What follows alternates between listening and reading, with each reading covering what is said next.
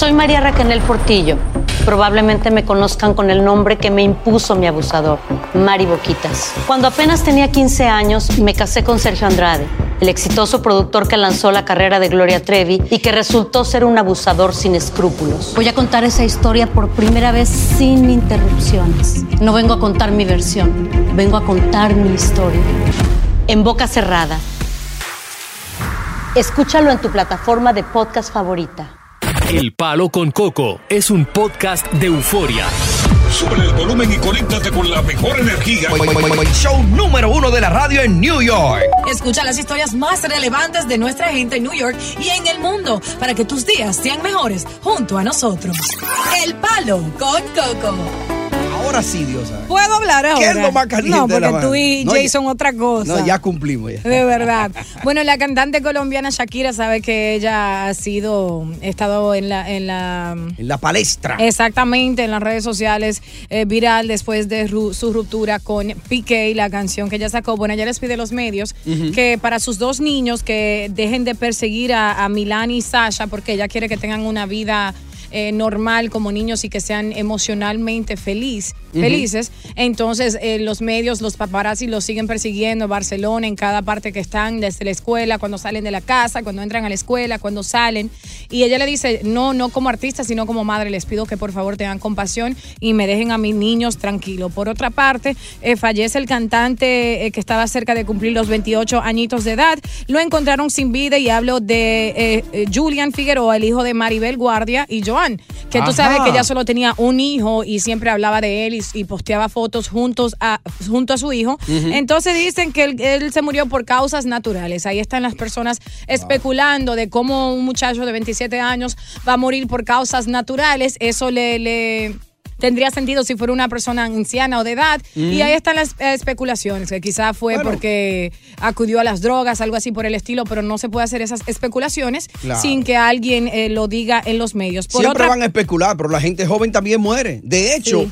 un estudio reciente reveló que una persona joven tiene mayores probabilidades de morir si le da un ataque al corazón que un, que un mayor. El mayor la puede sobrevivir más fácil.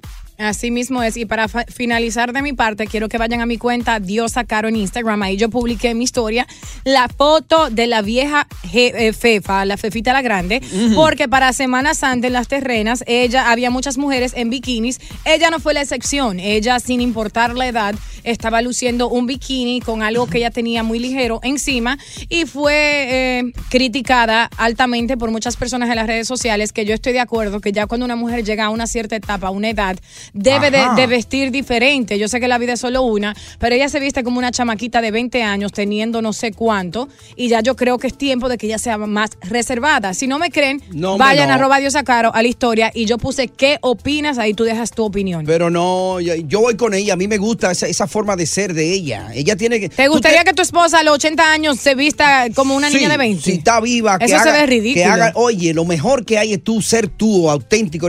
No se puede vivir y que no, porque el que que el otro, que el otro. Ella para mí es real. Y eso es muy bueno. No. Mira, pero hablando de real. Sí. Vamos a hablar de Raulín Rosendo. Sí, sí. Sí, sí. En Dale. marzo, en marzo del año pasado, 2022, Raulín Rosendo, eh, el intérprete de Uno Secura, fue sometido a un cateterismo. Luego, más tarde, tú sabes lo que es un cateterismo, es cuando una de las arterias están tapadas por, Sí. por la grasa. Entonces entran con un dispositivo, limpian esa zona y esa área le ponen como un parche, que es como un, un pequeño cilindro. Eso es lo que es un cateterismo. Entonces ya esa parte ahí eh, tiene esa reparación. Hay gente que tiene muchísimo cateterismo. Mi mamá, mi vieja querida, tiene como, como 12 cateterismos ya que le han hecho. Bueno, lo que hay es que él quedó un poco debilitado. de- luego de eso tuvieron que volver a intervenirlo. Y hubieron muchísimas especulaciones. No, que si murió Raulín Rosendo, que ya murió, que lo mataron. Bueno, pues hoy ha salido una noticia. Habló su representante, mi amigo Luisín Martí, y dio un comunicado. Dice que el intérprete de Uno se cura ha sido sometido a una segunda eh, cirugía del corazón y se encuentra ahora mismo recuperándose en cuidados intensivos en el Hospital Montefiore de Nueva York. Así que operaron hoy. Por si usted oye por ahí la mala lengua, porque le encanta de una vez regar eh, la, la- Claro. la mala noticia. Que murió Raulín Rosendo, no. fue operado del corazón hoy en el Monte Fiore, pero se está recuperando. Vivito está. Sí, sí, sí, sí. sí. Gracias a Dios. Sí, sí. Está vivito. ¡Sí, sí! ¡Raulín! Púntale a More, a la morena, a la morena, a la morena. Continuamos con más diversión y entretenimiento en el podcast del Palo con Coco. El 6 de enero del 2020 es un día que jamás a nadie, ningún estadounidense, se le va a olvidar aquí en los Estados Unidos. Y bueno, no solo estadounidense, yo creo que estas imágenes le dieron la vuelta al mundo cuando una trulla de casi 2.000 personas asaltaron en un acto sin precedentes en la historia al Capitolio. ¿Y qué era lo que estaba sucediendo ese día? Bueno, estaba ese día se iba a hacer la certificación de la presidencia. Cuando vienen las elecciones generales, se vota en todos los pueblos, la gente vota, entonces viene el voto electoral. Ese voto electoral, Diosa, se recoge por los estados. Sí. Hay estados que te generan un, un voto electoral, hay otros estados que te generan dos, tres, cuatro, dependiendo. Entonces, cuando el presidente o el candidato que estaba corriendo eh, gana la mayoría de, las eh, de los votos electorales, eso tiene que ser certificado en el Capitolio ahí. Y lo hace, lo hacen los senadores y claro, las responsabilidades del vicepresidente que esté en curso en ese momento.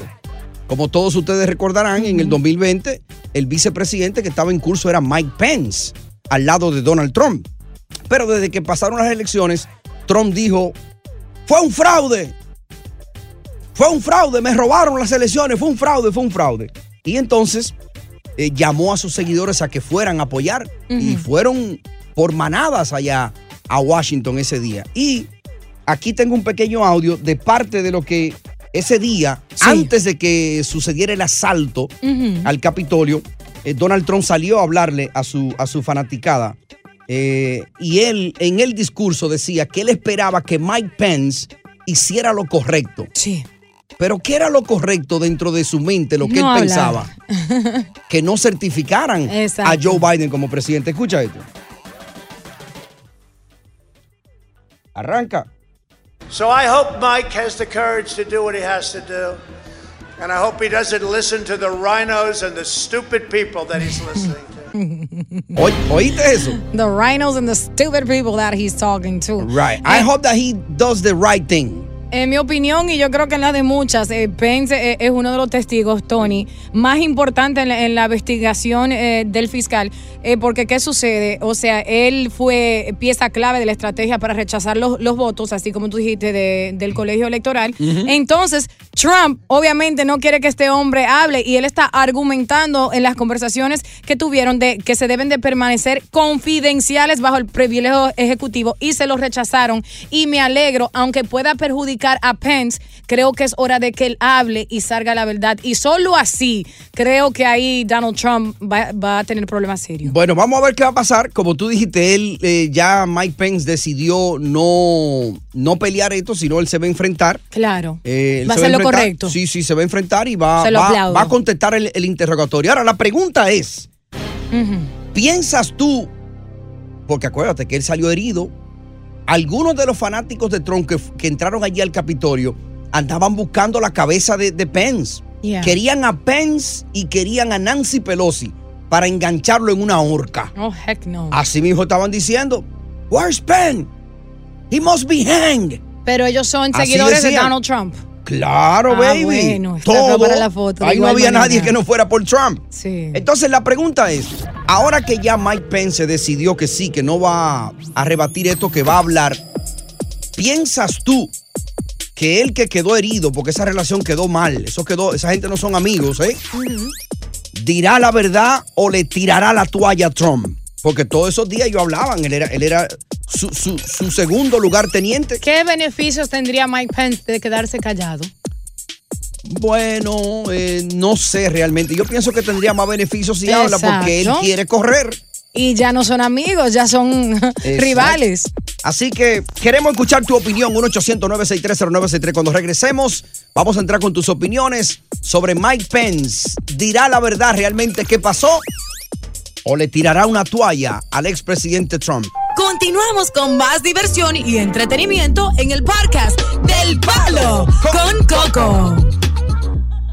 Diosa, oigan. Ajá. Pence, eso está todo planeado. Mm. Pence eh, es la persona que puede meter a Trump feo con ese caso de enero 6. Ajá. Eh, lo que pasó en Nueva York, eh, los republicanos estaban de acuerdo por atrás de la. Del, de- por atrás, o sea, públicamente ellos se oponen, que, que es una cosa política, pero en verdad los republicanos quieren salir de Trump.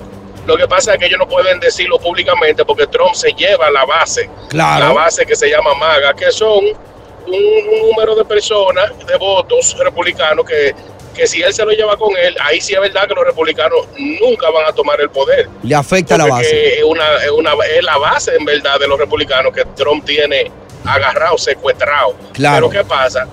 Pence es el hombre y él, él, no, él va a tener que hablar la verdad. Él no puede tapar a Trump porque cuando lo, lo jalen a, a investigar, a hacerle la pregunta bajo juramento, él va a tener que hablar. Claro, ya, gracias hermano, gracias. Bueno, acaba de salir una noticia ahora mismo. eh, atención, Diosa. Donald Trump apeló este lunes la orden de un juez federal para que el ex vicepresidente Mike Pence proporcione información a un gran jurado que investiga los esfuerzos del expresidente Donald Trump para anular las elecciones de 2020. El portavoz de Trump, Stephen Chun, afirmó la presentación ante la Corte de Apelaciones del circuito de DC, o sea, de, de Washington, D.C., y criticó el manejo por parte del Departamento de Justicia de las investigaciones del fiscal especial contra el expresidente.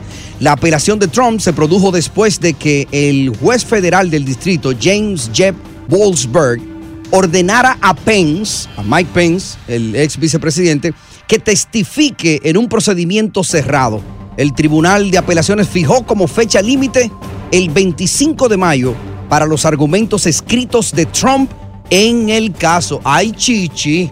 Ay. Color de hormiga se pone la cosa. ¿Oíste eso? Ahí está. Donald Trump apeló, o sea, quiere parar para que Mike Pence no hable. Pero eso no va a suceder porque ya se lo negaron varias veces. Bueno, dice un viejo refrán que el que calla, ¿cómo es que dice? Yo no me sé el refrán, eso a mí no me el que mide. calla otorga, ¿cómo es? No sé, I don't know. El que calla bueno, otorga. Bueno, vamos al teléfono 1-800-963-0963.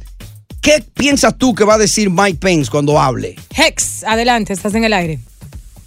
Ah, ¿cómo estamos, cómo estamos muchachos? Eh, bien, bien, bien, bien, ¿qué tal? Tengo aquí como casi 45 minutos esperando para decir lo mío. Gracias, gracias por el buen trabajo y, y, y gracias a la belleza que está contigo ahí. Seguro. Dale, cuéntanos. Hex. Divina. Oye, mi hermano, lo que está pasando es sencillo. Vuelvo y le digo, Trump es la base principal del Partido Republicano. Ellos van a hacer lo que sea. Trump fue el mejor presidente para el pobre, para el rico, para todo el mundo, porque controló el país. El país tenía la mejor economía del mundo, que nunca hubiera llegado ahí. Ya. Y eso es lo que ellos, lo- los demócratas han perdido, que no tienen control. Pero olvídate de eso, hey, no te, no, no te vayas en, en sentimiento. ¿Qué piensas tú que el ex vicepresidente le tirará la toalla o dirá ahí lo que él sepa que le puede perjudicar a, a Trump? No, no creo que lo hará porque él es uno que quiera ver a Trump abajo. Ya, pero ya, le, le va a tirar la toalla según Hex. Junior, Oye, eh, Mike Pence no tiene que tirar la toalla. Con, con tan solo ser sincero y hablar lo que tiene que hablar, lo que pasó, él no tiene que tirar toalla tú sabes, de inventarse nada. Hablar la verdad. Acuérdate que Mike Pence es un hombre religioso, un hombre serio, un hombre entero. Trump es un ladronazo, Trump es un, un trépala. Que el país de él estuvo preso, el, el abuelo de él lo fueron a buscar a su país allá, la FBI, y tuvo 15 años preso. ¿Qué está hablando que habló ahí? Ya. ¿No sabe lo que está hablando? no, que no lo conoce. Perdona, lo que no lo conoce. Pero se enojan fuerte, José. Adelante, Josecito. Oiga, eh, la opinión mía es que esas personas que no conocen a Trump están hablando muchas cosas que Trump hace y miente. Entonces es un elemento que él se tapa con la mentira y al taparse con la mentira, la- la- los dominicanos o los hispanos completos en general, entonces lo que hacen es que se confunden, pero no conocen a Trump. Trump es un elemento que no es un peligro para la sociedad. Además, hubiera muerte, hubiera muerte también. Hubiera Ok, muerte pero estamos hablando de Pence, de Pence. No, no, lo, de, no lo desvíe, no lo descarrile, José. No, no. Pero de Pence, mira, Ajá. Penn es un hombre serio y Penn va a decir la verdad porque él mismo dijo, Penn lo dijo antes, lo dijo por televisión, ustedes no lo oyeron, que era un peligro para, la- para- para- para- era un peligro para, para el gobierno de aquí. Dijo Trump, eh, dijo, Ajá. Pence dijo que, que Trump era un peligro para, para, para el país. Para el país, dijo, dijo- lo dijo claro y público. Ustedes no lo oyeron. No, yo no lo oí, no. Yo estaba durmiendo, parece. Pues, pues, pues, si, si no lo oído, pues óyelo, que es así, Ya. que dijo muy claro que ese es un peligro y, y en verdad es un peligro porque tenemos, eh, ese tipo no puede volver a subir porque es un elemento que es un loco. Ya, ya, ya, ya, ya, ya, también. Va- vamos al WhatsApp, WhatsApp. Tony Sánchez, buenas tardes. Ey, ¿qué es lo Solamente que felicitar a ustedes, que ustedes hacen buen trabajo ahí cuando Coco está ausente. Mm. Y aunque, aunque esté presente, también hace buen trabajo. Felicidades a los dos ahí. Sí, somos un Adiós equipo. y a ti, Tony. Claro, claro. Tremendo, Tony. Sí, pero- ah, pues De yo lo pensé- mío. Yo pensé que le iba a opinar era para lo de lo de Trump. Pero gracias, gracias, claro. Somos un equipo, somos un equipo. Aquí todos trabajamos. Oh, tú sabes que, Ah. claro, Mike Pence, él no quiere tirarse a la gente de Trump de enemiga. Tú sabes que Trump tiene muchos seguidores y, y por eso, por ese motivo, y él quiere correr para presidente, ¿tú entiendes? Ya. Ahí vamos a ver qué va a pasar. Ok, Eh, vamos a ver qué va a pasar. Sí, Dios, vamos a ver qué va a pasar. Yes. Con ese carro que, caramba. Estás escuchando el podcast del show número uno de New York, El Palo con Coco. Continuamos con más diversión y entretenimiento en el podcast del Palo con Coco. Tú eres enamoradiza, ¿eh? Sí, yo me enamoro locamente, aficiá, me emperro. Ya. Entonces, una pregunta. Y, y- y quiero apelar a tu, a tu cerebro de mujer, a tu corazón de mujer, a tus sentimientos de mujer. La mujer desde niña tiene esta figura de este hombre en su mente, de este príncipe azul, realmente cómo lo quiere, qué debe tener, las cualidades, todo eso. En realidad la mujer desde niña piensa eso. Juégatela que tú eres buena, cobarde. Yo te puedo decir desde mi punto de vista, porque sé que cada mujer es su propio mundo, pero sí. Ajá. Yo creo para mí que hay casi cuatro etapas. Eso no está escrito en ninguna parte, pero, te puedo decir por mí. Pero ¿cómo cuatro esta- etapas? Eh, Explica eso. En de- la etapa de niña, yo cuando tenía menos de 15 años soñaba con el príncipe azul, o sea, detalladamente, físicamente te lo puedo describir, y que yo quería mi gran boda. Yo desde antes que tenía 15 años, yo decía, mi boda va a ser en tal lugar, yo voy a tener un vestido así, con el amor de mi vida, esta canción es la que voy a tocar, o sea, ese era mi príncipe azul, el amor de mi vida, lo que uno ve en películas, eso Ya. yo lo quería hacer una realidad. Luego para mí llegaba la segunda etapa, Ajá. que yo quería enamorarme de alguien ya que tenía mi primer noviecito a los 15 años. y dar tu chuleadita, ¿no? Sí, que duró seis años esa relación, enamorarme y convivir con esa persona para conocernos uno al otro. Y tú sabes que es riquísimo dormir junto a la persona que tú amas y, Sobre- y sobre subirle la sin- piernita. sobre todo sin ropa. Exactamente, Más y cuando hay bueno calor, cuando hay calor, hay sudaditos.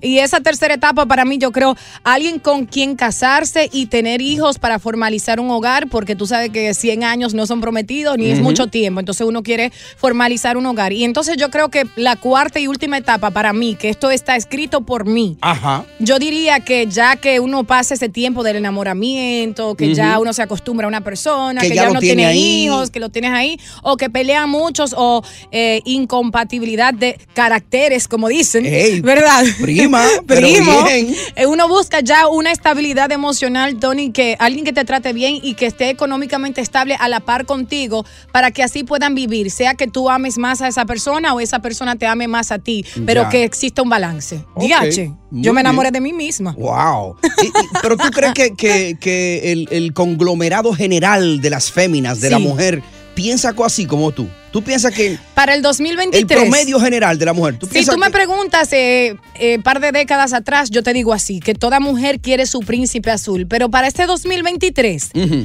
la mujer solo quiere econ- eh, estar económicamente estable con un hombre que la pueda tratar bien y que pueda resolverle en, en esos eh, dos sentidos. Ya, Eso es lo que yo pienso. Pero vamos a dejar esa parte ahí. Vamos a quedarnos en el príncipe azul. Entonces, como te pregunté a ti, le quiero preguntar a la audiencia ahora, Claro. a las féminas, a las mujeres del palo con coco que hablen ahora. En la búsqueda de ese príncipe azul, Ujú. Cuántos sapos tuviste que besar? Ay, o sea que eso significa, yo buscando mi príncipe azul, te doy un beso a ti, digo, guácala, no, ese no Este es. no es. Uno a Chulo Mix que está ahí atrás de ti, digo, no, este no es. Le doy uno a Jumping Jay, este no es. Pero claro que no es así, o sea, me va a contar historia de Exacto. qué pasó, mira, me metí con este, Él me yo pensé rompió que él era así. Eso es la historia que queremos a continuación. Atención, mujer. Soñaste desde niña con ese príncipe azul. ¿Cuáles eran las cualidades que tú buscabas en ese hombre?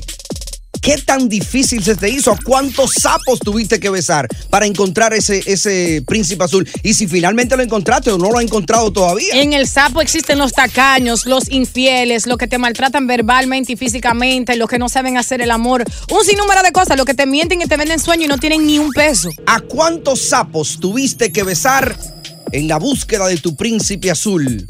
¿O todavía lo sigue buscando? ¿No ha tenido suerte? ¿Sigue buscando ese príncipe azul?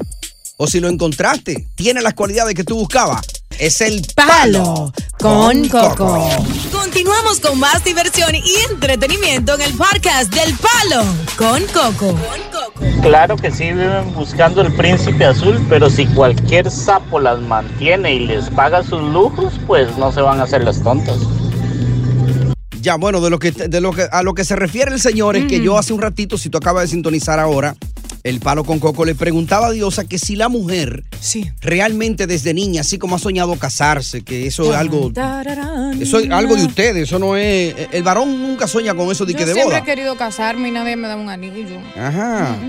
Ah, pero tú tienes que ganártelo Ujú, Yo creo que me lo he ganado. Pero Entre- continúa. de anillo. Eh, y yo le preguntaba a Diosa, para aquellos que acaban de sintonizar ahora, ¿no? Que no escucharon el- el- el- el- la intro de eso.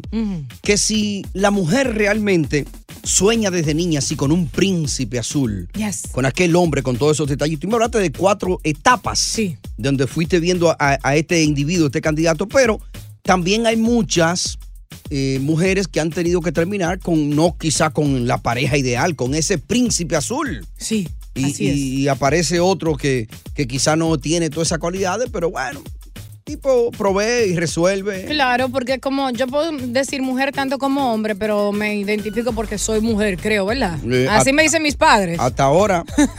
Paolo dice que no, Paolo dice te quedó muy bien la Y operación. ustedes me dicen que yo soy un tigre en cuerpo de una mujer. Pero Claro. bueno, yo, yo creo que toda mujer sueña con su príncipe azul y, y casarse y, y formalizar un hogar. Creo que es lo más lindo que hay en esta corta vida para tener esa otra persona que te respalde y esté ahí en tus momentos difíciles, tanto como en tus momentos felices. Claro que sí. Queremos hablar con las mujeres. 1-800-963-0963. 800-963-0963. Si no lo encontraste, no importa. Háblanos de, con el que estás ahora. A ver qué tiene. Tenemos a Marilú por acá. Marilú, buenas tardes. Bienvenida al programa, Marilú. Hola. Hola, ¿cómo está Marilú? Bien. ¿Tú, tú desde niña soñaste con ese príncipe azul, Mariluz. Yo soñé con el príncipe azul y también mis amiguitas, mis hermanas, todas soñamos con el príncipe azul. Ajá. ¿Y cuál de tus amiguitas, tus hermanas y tú lo consiguieron? Ninguna. No. Tuvimos muchas parejas, tuvimos hijos y todo y nada. Al tener hijos es como que se daña la relación. ¿Cómo así? ¿Cómo así? Sí, como quien dice, ¿verdad? Yo a veces pienso, viene un hijo a la relación, a un matrimonio y de momento ahí como que hay tres y sobra uno y se daña la relación porque el niño viene, necesita mucha más atención que la mujer, que el hombre y uno se va para ese lado, para el lado del niño. y no sería porque tú no querías tener ese niño con ese hombre, que era con el príncipe azul, que no, que no lo lograste. Para nada, ni siquiera fue príncipe azul, ni siquiera. No, por eso me refiero que no, no será que eh, la llegada del niño daña la relación precisamente porque no es hijo del príncipe azul. No, para mí que la daña más porque como que, ya te digo, eh, la atención que el hombre siempre necesita o la mujer necesita, uno de los dos siempre se va más con el niño y el otro queda como quien dice sobrando. Marilu, pregunta, ¿tienes una relación actualmente? Sí. Tengo una relación hermosa y preciosa. El príncipe no- azul me llegó bien tarde, bien tarde, bien Ah, tarde. entonces tienes un Ah, pues príncipe lo azul. conseguiste, Marilu, entonces. Físicamente, Mm. físicamente eh, y en todo el sentido de la palabra, ¿era lo que buscabas anteriormente en un príncipe azul? ¿O crees que después de las experiencias vividas y en esta etapa de tu vida buscaste otras eh, cualidades diferentes que te hicieron que te llegara tu príncipe azul? Exactamente. Aprendí a ver lo más hermoso en la persona. Aprendí a verla a él, a ver sus emociones, su, su forma de tratarme, más que simplemente, tú sabes, estar en la cama. O sea que podemos decir en pocas palabras que tú bajaste tus expectativas, ya no, está, está- no estaba tan exigente. Buscaba Sí, menos ajá. cualidades en un hombre. Sí, sí, Ah. así mismo. Ajá. Y creo que eso llega con la edad, Tony, si no me equivoco, y Marilu me corriges, porque nadie se quiere, lle- quiere llegar a la vejez solo. Quedarse Quiere solo. una compañía que esté ahí a su lado. Pero entonces, entonces era típico de toda mujer. Toda mujer que entra en edad y queda sola, baja, la- eh, eh, o sea, exige menos. Eh, no le queda de otra, o sea. Ay, Dios Uno no mío, tiene la Diosa, juventud pero- que tenía. Pero se supone que tú le tires la toalla a la mujer, Diosa. Se la tiro, Que pero yo no le queda de otra. Yo estoy en los 30. Si yo llego a los 40 y vamos a suponer que yo estoy soltera. No, Dios ya me está libre, quedada ya. Entonces yo tendría que bajar mis expectativas porque no tengo la, la juventud, el colágeno y las cualidades que yo tenía anteriormente. Estás escuchando el podcast del show número uno de New York, El Palo con Coco. Estábamos hablando con Mariluz, ¿no? De que ella pasó mucho trabajo en búsqueda del príncipe azul, pero no lo logró. Ahora ya, en el ocaso de su vida, logró encontrar un príncipe azul, pero dice que con menos cualidades. Bajó de nivel Exacto. sus de lo- expectativas. De lo que ella la buscaba. Así es. Y entonces dices tú, tirándole a la mujer, porque tú no No, deberías. siendo tú deberías realista. tirarle la toalla a la mujer. Yo le tiro dijiste flores que no, que ya está, solamente. ya está explotada, ya, ya tiene que coger lo que aparezca. No, ya. Marilu sabe que es- esa palabra nunca salió de mi boca porque yo soy defensora de Bueno, las eso mujeres. fue lo que dijiste Lo en que he dicho palabra. como mujer, que estoy en los 30, que ya yo entiendo, ya sin un va Yo avanzando la edad. como tú no diría eso en que una mujer no puede tener las mismas exigencias que tiene cuando uno tiene 20 años, ni yo tampoco, que tengo No 33 ahora mismo. representaste la mujer como debería. Marilu, ¿estás de acuerdo o no con mi comentario, corazón? Estoy de acuerdo contigo. Gracias, Ah, ya. es verdad que que, esto, es que lo que pasa es que cuando tú estás más joven no sabes también valorar un buen hombre. Mm. ¿Entiendes? Entonces tú buscas muchas cualidades, pero cuando tú cumples 40, 50, entonces te das de cuenta que todas esas cualidades que tú buscabas, Ya, más que no eran importantes. No las tenías. Sí, Eh, Marilu, ¿y qué tiempo tienes tú con este, con este que, que- que encontraste finalmente? ¿Qué tiempo llevas con él? 12 años feliz. 12 años. 12 años felizmente casada. Y todavía se hace el amor ahí en esa casa. Eso es un asunto tuyo, Tony. años menos que yo, tú te puedes imaginar. 20 años menos que tú. Todo el, todo el tiempo encima. Ajá. Él tiene veces pienso que necesito que me ayude. alguien. 20 años menos que ella. Ella, él tiene 20 años menos que tú, Marilu. Y me imagino que él no trabaja y tú eres que lo mantiene, ¿no? Oh, no, no. Mira, papi, buen freco. Trabaja y también me mantiene. Ajá. Hay hombres que le gustan las mujeres maduras. Pues tú te sacaste la loto, un chamaquito ahí y te mantiene. Muy bien. Bueno, Marilu, gracias por compartir tu historia con nosotros. Ahí tenemos a Cristina que nos va a contar su historia acerca de su príncipe azul. Pero primero queremos saber de los sapos. Adelante, Cristina.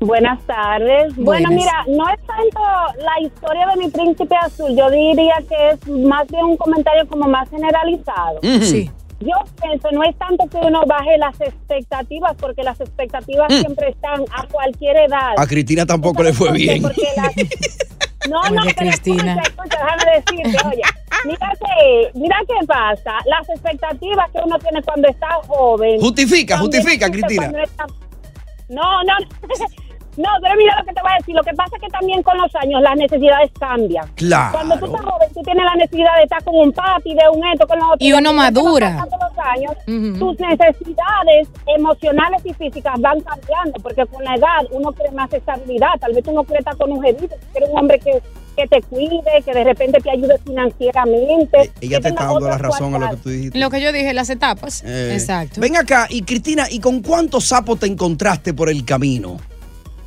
Bueno, no realmente contar, tú sabes, pero que uno es parte de, de- de la vida, es lidiar con algunos sapos, porque eso te va enseñando también las cualidades que tú necesitas. porque hablamos de necesidades. Por si te encuentras con el príncipe azul, saber cómo bregar con él. Y estás sola hoy ya, eh, eh, para dejarte ir. Ahora mismo estás sola. No, mi amor, estoy en una relación hace cinco años. Ah, tiene un sapito. Tiene un Y sapito. las, las expectativas que tú tenías anteriormente cambiaron con esta relación.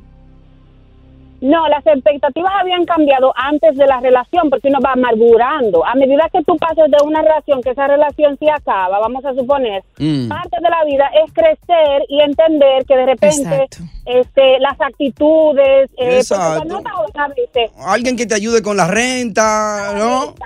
No, ya sí. Mira, a veces por lo que tú traes a la mesa, porque tú estás buenota y todo eso, una vez tienes como una actitud. ¿Qué te pasa? Yo soy la que controla aquí, que sé yo cuánto. Así Porque tú es, sabes que él Diosa. se muere por ti. Así es, Diosa. No, jamás. en la Está bien, gracias. Yo soy chula. Jennifer. Adelante. Jennifer. Hola. Hola. Cuéntanos tu historia. ¿Tú encontraste tu príncipe azul o te tuviste que conformar con un sapo? No, yo encontré mi príncipe azul, o sea, no, no me tocó, gracias a Dios no me tocó antes eh, y yo ya tengo 40 y mi novio tiene 23. 40 y 20. Oye. Y o sea, yo antes me tocaba conformarme antes. Mm. Con- no con cualquier cosa porque siempre fui muy exigente, pero al pasar los años me volví más exigente y él es uno A, o sea, mi novio es in- uno A. O sea, él más tiene, él tiene lo que tú soñaste siempre. Y más. Ajá. Eh, eh, eh, en- enumera algunas de las cualidades ahí, eh, Jennifer. Em, es súper trabajador, es emprendedor, es una persona, o sea que no tengo que pedirle las cosas económicamente, me ayuda en todo, se responsabiliza de mí, se responsabiliza también de su familia. Buen proveedor, ok. Y- sí, esa es una de sus cualidades, es un excelente amante, increíble. Es bueno en la cama, el tipo es bueno. Demasiado, es muy, muy bueno. Por tu acento puedo ver como que tú eres venezolana, chama, ¿no? No, colombiana. Ah, de Colombia. Bueno, está cerquita Es ahí. y, y entonces, ¿él de qué país es? Colombiano también. Ah, colombiano también. Sí, él es colombiano también, sí. Oye, pero qué suerte tuviste. Bien por ti, Jennifer. Gracias a Dios, gracias a Dios, porque yo pensé que yo nunca ya más, o sea, quería estar con nadie hasta que lo conocí a él y él definitivamente, o sea, cambió todas las cosas que yo quería en la vida y me dio la oportunidad de creer otra vez en que existen hombres buenos, así sean jóvenes. Qué bien. Y ya no hijo, ¿no? Porque él llegó a, a- a- a tu vida ya que ya tu, ya la fábrica estaba cerrada, ¿no? Yo tengo un hijo de 23 años, él quiere hijos y yo pienso en la posibilidad de dárselo por el hecho de que él es un hombre tan increíble que me gustaría mucho, o sea, lo veo las cualidades que tiene, me gustaría mucho poder darle la oportunidad. Tendrías que ponerte para eso ya, Jennifer, porque serías considerada alto riesgo. Claro, Entonces, ya está en 40 tienes ya. que ponerte a practicar ya mismo. Eh, bueno, gracias por compartir Sí, la, felicidades. la historia con nosotros, Jennifer. Mira eso. Ya tarde lo, lo encontró, pero lo encontró bien. Claro. A lo contrario de Marilú. Su príncipe azul. La pobre se tuvo que conformar con lo que había. Ay, hombre. Yo nunca quiero llegar a la etapa que un hombre se conforme, diga que conmigo, diga que yo sea eh, la última opción ya. O que tú digas, bueno, esto es lo que hay. ya no hay Sí, o que, que, que tú seas mi esposo, Tony, estemos en la sala reunidos entre Eh. familia y que yo diga, sí, no, tú sabes, este fue el hombre que me tocó, lo que Dios me mandó de último y tú ahí sentado como un buen palón. Ay, Dios. Palo. Con Coco. Estás escuchando el podcast del show número uno de New York, El Palo con Coco. Continuamos con más diversión y entretenimiento en el podcast del Palo con Coco. Bueno, y hablando de estar con alguien siempre, estábamos hablando fuera del aire lo que vamos a platicar rápidamente hoy en el aire aquí y se trata de, eh, Tony, precisamente de un padre soltero, ¿verdad? Que él básicamente, rapidito, perdió a su esposa después de que ella dio a luz. Dando a luz, la hija sobrevivió y la madre se murió. Él Exacto. entonces... Murió en el parto. eh, murió en el parto. Él inició una relación con una mujer mientras tenía su recién nacida. Esa mujer se, se mudó con él, le ayudó a criar la niña. La niña tiene 10 años ahora. Ella le dice mami totalmente a esta, a esta mujer. Qué lindo. eh, porque viven juntos. Ella la- se ha dedicado tanto que ella no tuvo hijos con este hombre porque es su pareja, su esposo y esa es su niña. Pero ¿qué sucede? Que ya que tiene 10 añitos, ella se ha puesto bien eh, terca, la niña, bien inquieta, eh, tanto en la escuela como en la casa. El padre le da nargaditas así, tú sabes que aún eso se usa en ciertos hogares. Yo Sí. no sé si tú le dabas pelitas a tus niños o... Ey. Sí, tú le Daba dabas. y tú crees que eso ayuda para disciplinar al niño, ¿cierto? Totalmente. Entonces, ¿qué sucede? Que un día él no está en la casa, la niña está insoportable de 10 años, subiéndose a- a- encima de todo, gritándole a la madrastra, quien es su madre y la crió. So ella le dio una nargadita. ¿Qué pasa en ese momento? Que el ella llama al padre, seguido la niña, y le dice, oh, que eh, mami me dio lo que sea. Este hombre se enoja fuertemente, le dice a ella, bajo ninguna circunstancia tienes tu derecho como madrastra de, de pegarle a la hija mía. Eh, tú puedes darle amor, puedes darle cariño, pero el único que tiene ese poder soy yo. Ella se siente herida, la madrastra dice que considera que su hija, que la cuidó de este niño hasta este momento, pero siente un dolor inmenso al saber que ella solo puede darle amor, pero cuando se trata de disciplinarla, que ella es un cero a la izquierda. Entonces, la pregunta es, ¿tiene derecho un padrastro o una madrastra disciplinar a un niño que crió desde temprana edad si se considera que es el padre o la madre en su vida? Totalmente derecho tiene. Y ma- muy mal hecho por el papá de haberla llamado a ella a reprimirla porque ella le corrigió la hija. Ella le está haciendo un favor. Mm. Ella está haciendo el papel de él ahí en ese momento que él no está y está corrigiéndola. Eso es un grave error que cometen muchos padres que vienen y traen otro hijo fuera de otra relación, lo traen ahí y le dicen a la pareja actual, tú no me le puedes corregir al muchacho, no puede. Y el muchacho entonces se cría, se cría mal criado que al final, por esa misma malcriadez, esa relación va a terminar por ese muchacho. Y yo Muy estoy- mal hecho por él. Yo estoy en desacuerdo contigo y quizás para, para el cierre podemos tomar llamadas de padrastros o madrastras que están en esa situación o, o hijos que se han criado así de esa forma. Pero en mi opinión yo pienso que si tú tomas el papel de madrastra o padrastro, Mm. tienes que saber que es, es un tema muy eh, sensible. Así se dice, o sensitivo, no sé Sí, cu- cuál es la palabra así indicada, porque tú puedes eh, disciplinar de, de- de forma verbal, pero ponerle la mano encima a un muchacho que no es tu hijo Bueno, biológico. lo que pasa es que hay muchachos que son, oye, son necios y a veces hay que darle su Sí, cacazo. Pero si no es tu muchacho biológico, tú no tienes No ahí ni voz ni voto Oye, para si- ponerle un dedo encima. Si la mamá de esa Claro niña murió no. cuando ella nació y se- ya tiene 10 años, se ha cria- esa es su mamá. Esa es su mamá.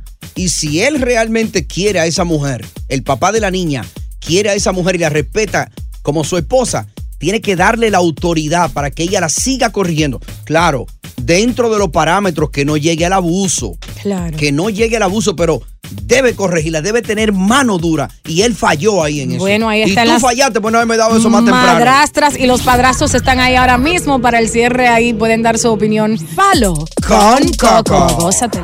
Estás escuchando el podcast del show número uno de New York, El Palo con Coco.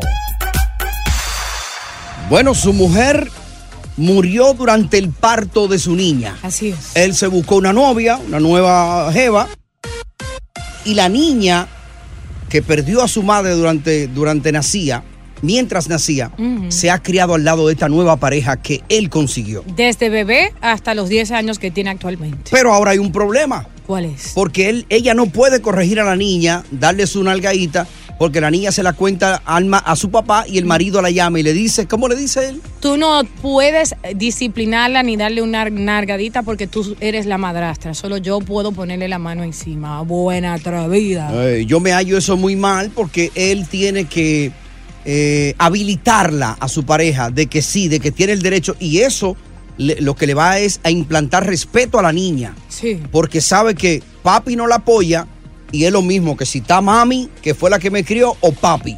Y Sí. eso le va a implantar respeto. Ahora, si ella le- si él le da a ella esa fuerza de que yo le cuento a papi, papi te echa un pleito, ya ahí dañó todo y le está dañando a la niña. Bueno, vamos a ver lo que dicen los oyentes rapidito. Wendy, adelante. Buenas, ¿cómo están todos? Bien. ¿Qué tú opinas, Wendy? Bueno, yo opino de que este la disciplina es lo mejor. Este, en mi experiencia, mi padre murió cuando yo tenía un año y medio. Entonces mi mamá conoció a mi padrastro, no me gusta decirle padrastro, para mí él es mi papá, fue el Correcto. único hombre que yo conocí, este, cuando yo tenía tres años. Él me, él me daba de todo más que su propia hija, que mi hermanita, porque él tuvo una hija con mi mamá. Entonces él me cuidaba en lo que mami trabajaba y salía a las 11 o 12 de la noche del barbecue. Un día, ellos nunca me dijeron que él no era mi papá, pero como yo soy de color oscuro, y mi hermanita es blanca, y mi mamá es clara, y mi papá es blanco. Tú dijiste que hay algo raro. Eh, ajá, pero no, mi mamá nunca me decía, parece que pensó que yo no estaba ready. Pero mi abuela venía de Santo Domingo todo el tiempo a Puerto Rico, donde me crié, Mm. y ella un día me dijo que él no era mi papá. O sea, yo me puse un día de malcriar. ¿Qué edad tú tenías en el momento que te dieron esa noticia, Wendy? Yo no me acuerdo mucho, yo creo que eran 10 años. Ok. ¿Y cómo la tomaste? Porque no hay mucho tiempo, no, no, no, no la haga muy larga. A Dios le gustan largas, pero... Sí, está bien. Entonces, el caso, era, el caso era que yo me puse Las de malcriar un día y le dije a mi papá que no me podía dar porque él no era mi papá. Entonces ahí fue que mi mamá supo que mi abuela me envenenó. Ya. Mi mamá me dio una pela. Y Ok. después ella me dio una pela, ella me explicó y le voy a decir honesto. Si mi papá no me hubiera disciplinado, mi mamá no lo hubiera apoyado en ese momento, yo no hubiera tenido el respeto con mi papá que tengo ahora porque ese es mi viejo. Él tiene 101 años. Ya. Este es mi viejo, mi mamá se me murió y eso es lo mejor para mí. Muy bien, gracias, Wendy. Thank you. Ahí está Wanda. Adelante, corazón, rapidito. Buena diosa, hola mi amor. Hola, mi reina hermosa, Eh, adelante. Hola, mira mi amor, yo estoy. Y entonces yo, yo- y yo estoy pintado aquí, Wanda. Diosa está trabajando sola. Pero of course no, pero of course no. Pues, tiene que ser educada, Wanda. tiene que- Hola, Diosa. Hola, Tony. Y Coco, ¿cómo está? Hola mi amor, mis amores. Mira, mira, queda un minuto. Dale, Wanda. Mira, lo que pasa, yo estoy de acuerdo con Diosa. ¿Por qué? Porque eh, pegarle a un hijo o una hija que no es tuya, independientemente que la hayas criado desde pequeña, yo pienso que eso se debe de hablar entre la pareja, más nunca indisponer a ninguno de ellos delante del niño para que el niño no le pierda el respeto. Correcto. De pegarle es algo que se debe de discutir y no simplemente tomar la autoridad. Se puede regañar. Bueno, lo que pasa, Wanda, es que hay escenario donde un muchacho necio que ya tú te has cansado de hablarle necesita darle un chancletazo, ¿entiendes? No, pero entonces ahí es donde se sientan con el niño y entonces ahí la mamá le va a decir, ¿sabes qué? O el papá, si usted no se comporta como se tiene que comportar su mamá, su madrastra, lo que sea, tiene Ya. toda la autoridad. Oye, gracias por escuchar El Palo con Coco. Si te gustó este episodio, compártelo en redes sociales. Si te quedaste con las ganas de más, sigue derecho y escucha todos los episodios que quieras. Pero no somos responsables si te vuelves adicto al show. Suscríbete para recibir notificaciones y disfrutar el podcast del mejor show que tiene la radio en New York. El Palo con Coco es un podcast de euforia. El escándalo alrededor de Gloria Trevi es cada día más grande y parece no tener fin.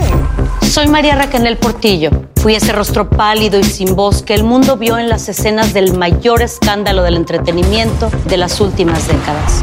No vengo a contar mi versión, vengo a contar mi historia. Ya es hora de abrir la boca. En boca cerrada. Escúchalo en tu plataforma de podcast favorita.